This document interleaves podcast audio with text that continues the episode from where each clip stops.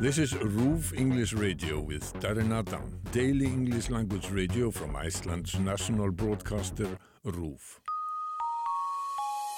Hello, RÚV English Radio. I'm Darren Adam. Thanks very much for your company, and thank you for joining us on this, the first full week of the new year. We start by looking back at the week in Iceland, and even though it is the first few days of a brand new year, there is plenty to talk about. Doing that today with my colleague Oddur Thordarson here at RÚV. Oddur, hi. Hi, Happy New Year. Gleðileg nýtt ár. Gleðilegt nýtt Yeah, yeah, yeah. Did you have a good time? Yes, I did. Yeah. You were telling me you got ill. yeah, So I got ill. So uh, unconventional New Year's Eve, but still uh, very nice and cozy. pizza instead of steak. Yes. And it was the first time that we had spent New Year in Iceland and not gone out on New Year's Eve. And so we witnessed the fireworks from our home. Yeah. And we're up on the hill, we get quite a good view of the city. And my goodness, Yeah. Yeah. what a show. I'm not sure how they do New Year's Eve abroad. At, at least in Iceland, everybody can buy fireworks, and and yeah, it's not like organized by the local council or No. Um, well, I think fireworks in the UK are really more about Guy Fawkes Night. Mm, oh, 5th of- yeah, 5th yeah. of November. But the big cities and the towns will do the fireworks display. So if you're in London, for example, at New Year, you aren't setting off your own fireworks. You know, that's all being done for you. But here it really is down to everyone to set off fireworks in their garden, isn't it? Yeah. Or it seems that way at least. yeah, yeah. You you gotta you gotta showcase in every neighborhood. Yes. essentially. And it was quite a show. Okay, as I said, we are just into 2024, but a big news story right out of the gate on Friday concerning the parliamentary ombudsman and his determination that the food minister had acted unlawfully, illegally. Are, are we saying not in, in, in compliance with the law, essentially? yeah. When the whaling ban was brought in one day before the season started last year. So, where are we on this? Well, uh, we haven't got a vote of no confidence yet, mainly because Parliament hasn't been in session since the new year. Uh, we were t- talking earlier, we think it's what, January 22nd that Yeah. Parliament is in session again. Uh, and uh, it's pretty likely that very soon after uh, we will get a vote of no confidence uh, on uh, the hands of uh, the food minister. And it is. We, we don't really know whether the uh, whether the majority, uh, especially the Independence Party, will whether they will uh, defend their colleague in the government or if they will seek to vote uh, her out of office, Yes. which is highly possible, and no one really knows yet what will happen. So What happens to the government in that situation? Because we should just underline, of course, there are three different parties that make up the government, and the food minister isn't one of those parties. The Independence Party is not one of those parties.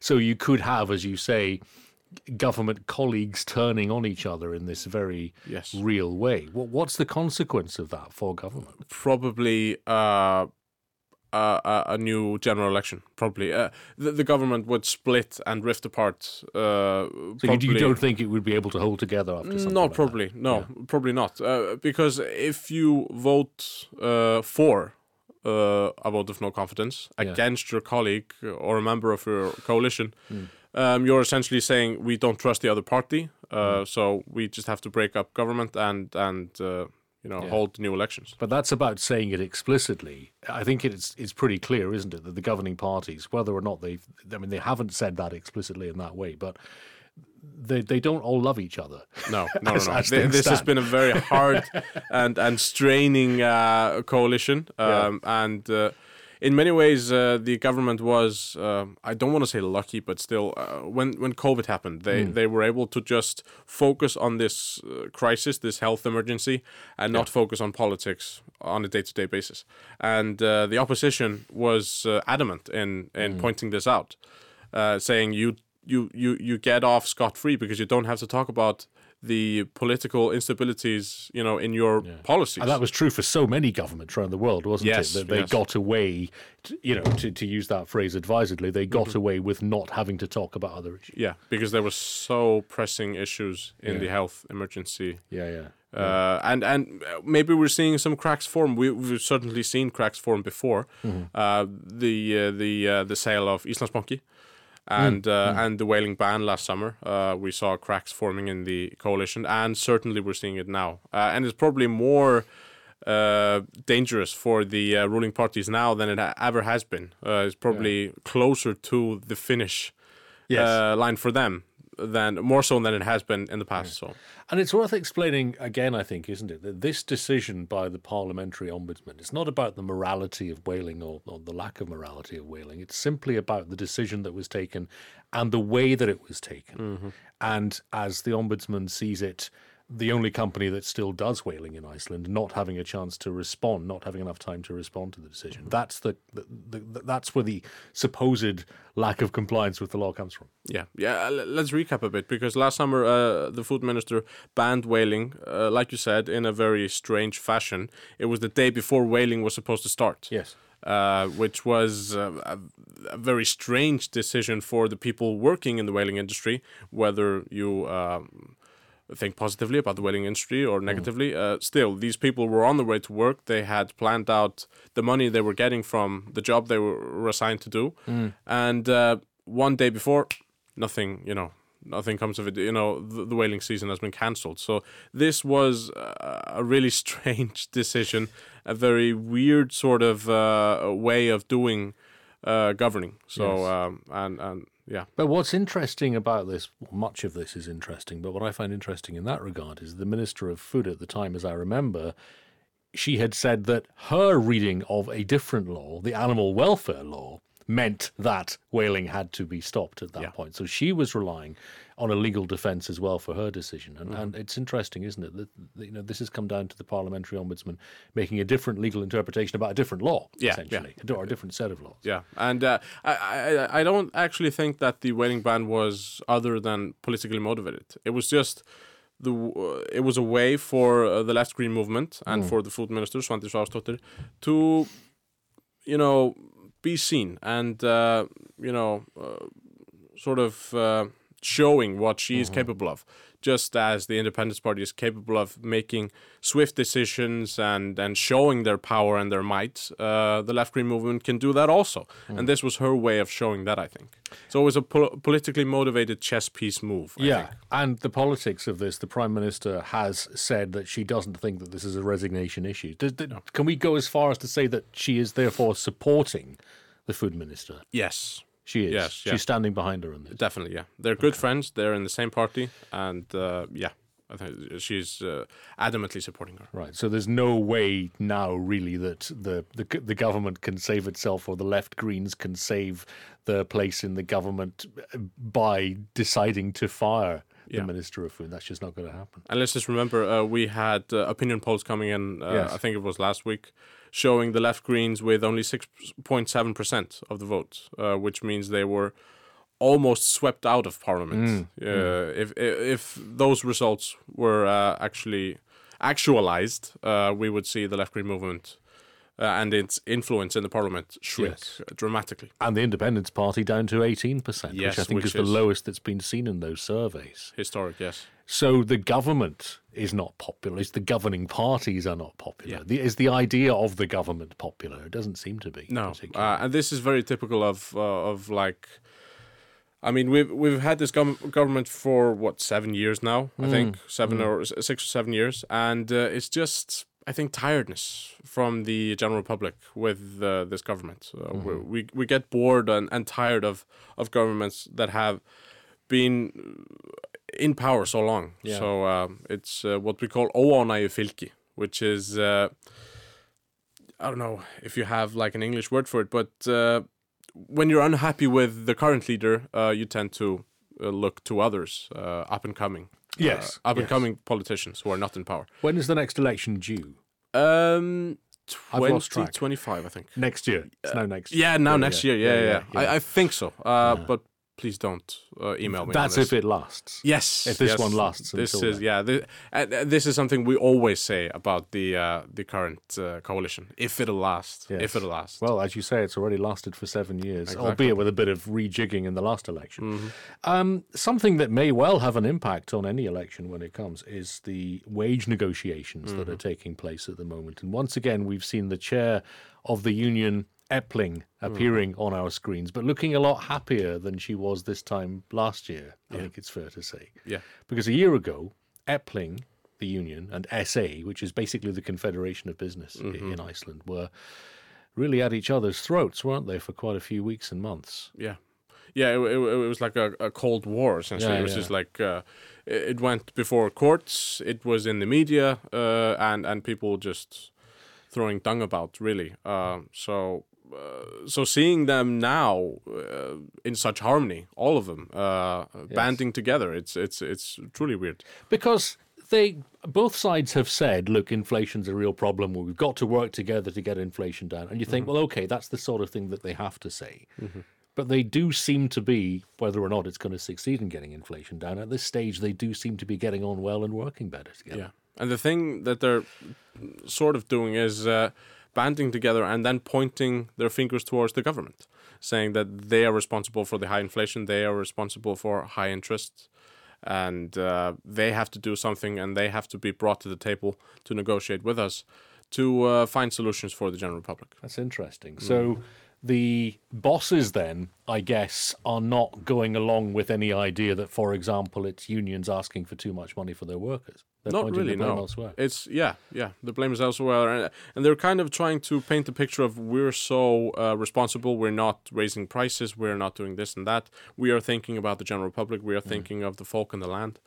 Um, the government is not. They are uh, raising their prices. They are raising uh, uh, interest, and they are uh, not uh, controlling inflation. So it's it's their fault. And and these sworn enemies, uh, Efling and SA, are are banding together almost to point their fingers at, at the Yeah, government. and the central bank, like many banks around the world, has been jacking up interest rates in the hope that that brings down inflation. Yeah. inflation has come down a little bit, but it's not it's not plummeting No. from from its from its heights. And uh, maybe people are maybe what unites Efling and SA is an idea that raising interest rates is not working to bring down inflation, and something else has to happen. Exactly, yeah, and that is the government's.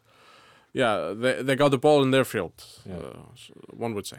So what are they asking for then? I mean, they're saying that I guess they're saying that raising interest rates isn't working and it's hurting people, so we can fix that. But do they have any other ideas that we can we can see for bringing inflation down? Um, no, eh, they're essentially just saying the government has to Yeah, do yeah, something to step yeah, in. uh, I'm not sure if they're proposing any other uh, uh, measures. Uh, they're just uh, th- they have been saying we are uh, demanding quite uh, sort of uh, sort of uh, comfortable uh, pay rises for uh, for the bosses and the corporations and the companies.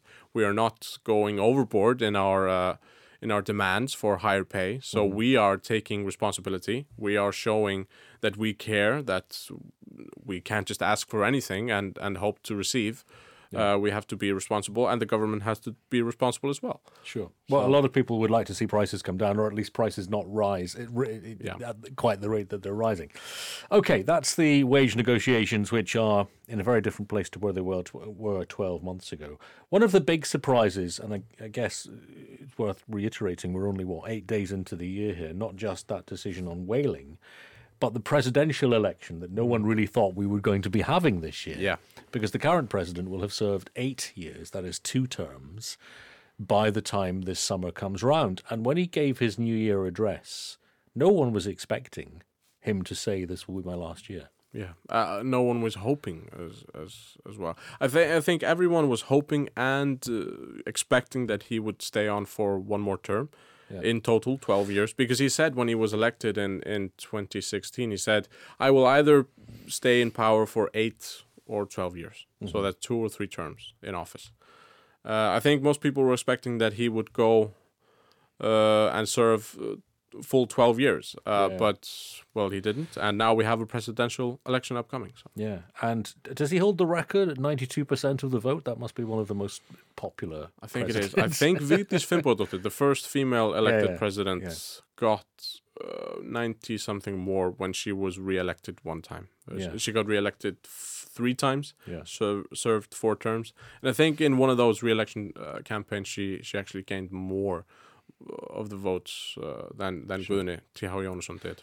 And for anyone listening outside of Iceland who's maybe not 100% clear as to how this works, he doesn't have any political power as such. He doesn't make political decisions, or at least the president is not supposed to No. get involved in politics. There are there are two main things that the president does. Uh, in the aftermath of general election, the president holds sort of a ceremonial role of giving the mandate to form a coalition government. Uh, so he will, the day after an election happens, we know the results. The president uh, calls leader of every party that gained seats in the parliament to his uh, presidential palace in Bessastad and holds talks with them and then gives the mandate to form a government to one of these uh, leaders, political leaders. The second uh, thing that the president does is uh, is deny. He is able to deny to uh, sign laws that the parliament passes, and uh, consequently uh, giving the power to the people. And uh, so we have to uh, vote uh, on said issue. This has three times occurred in Iceland's history, once in 2004 and then uh, in the ice Icesave dispute in 2010 and 11 or 2011 and 12, I don't remember. And this is probably the uh, the uh, biggest role that the president plays. Uh, Guðni T.H. Uh, never used this power No. uh, vested in the constitution, but his predecessor did it uh, all of the three times that this has occurred in history. So he or she they can veto a, a piece of legislation Yeah. and throw it to a referendum. Exactly. yeah, essentially. Yeah. Okay. And as you say, he's got the power to form coalitions, but presumably that's just based on the arithmetic. He'll look at the numbers and say, well, that's the most likely Yeah.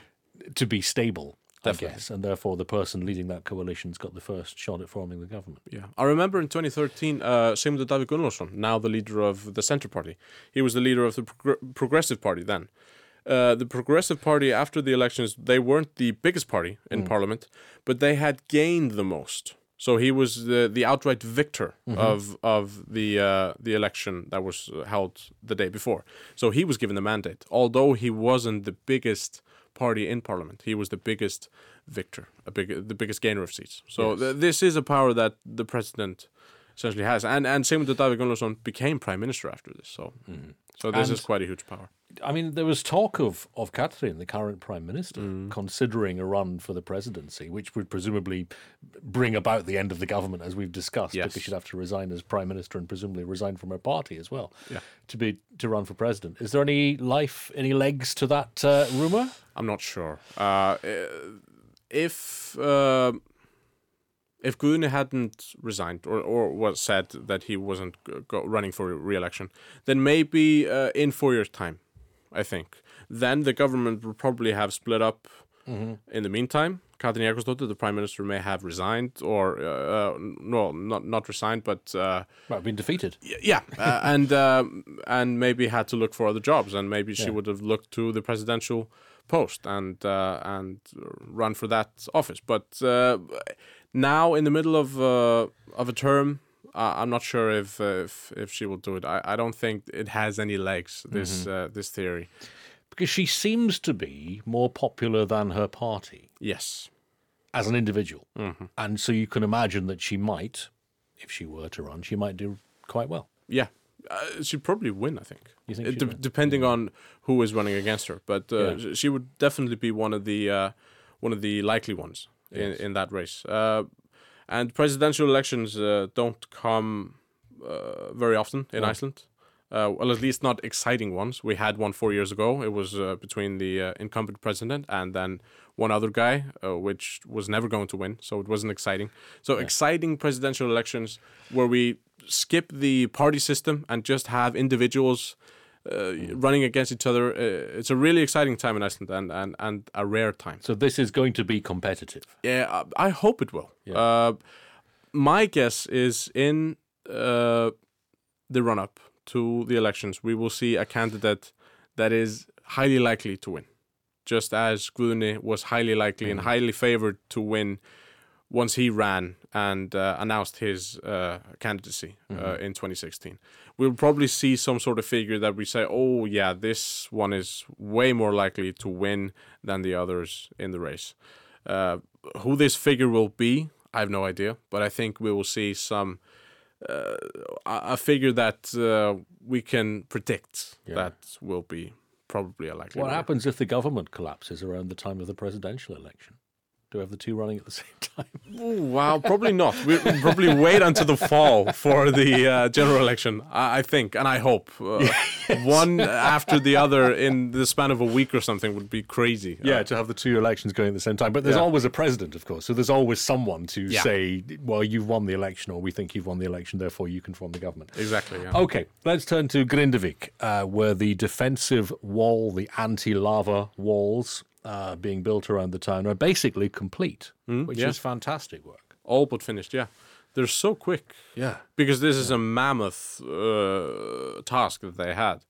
Uh, I don't know how they do it, but yeah, yeah, seemingly finished almost. So we've got these walls around Svartsengi and around the Blue Lagoon, the power station and the, the tourist attraction, and then on and then on the coast further south, you've got this wall that should protect Grindavík as well, unless of course there's an eruption within the town. But that seems to be very very unlikely now. Yeah, it's and- thought that any future eruption will be to the north of the town. Yeah, and and if we had an eruption inside of the town, walls won't be doing anything. So, No, um, but uh, yeah, this may or may not work. At least it will probably buy uh, civil defense some time to act Yes. uh, and and save valuables or people.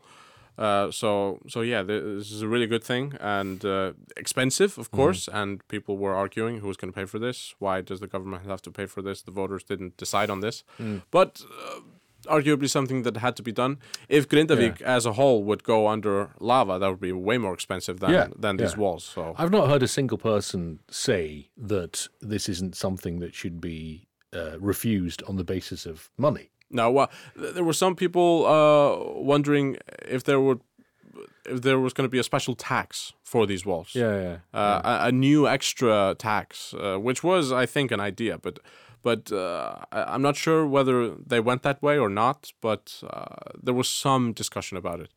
Uh, but Well, you're right, though. Even, I mean, the cost even to national uh, disaster insurance if Grindavík were to be wiped out by lava would be, as well as being up- utterly tragic, it would be so much greater than the cost of building these walls, wouldn't Definitely.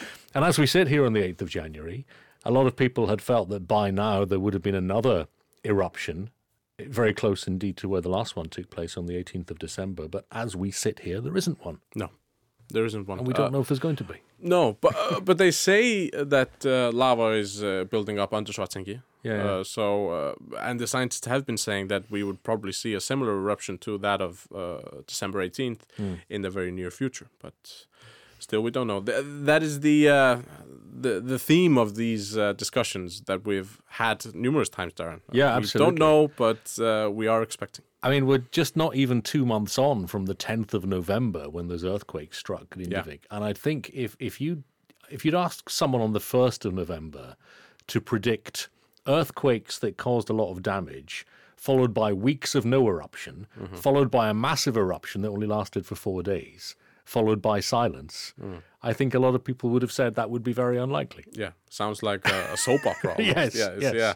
it's very unlikely, and uh, but uh, such is the land that we live in, I guess. Yeah, yeah, and it points as well, doesn't it, to what has been suspected now for a few years, which is that the whole peninsula, the whole Reykjanes Peninsula, is waking up in an hmm. unpredictable way.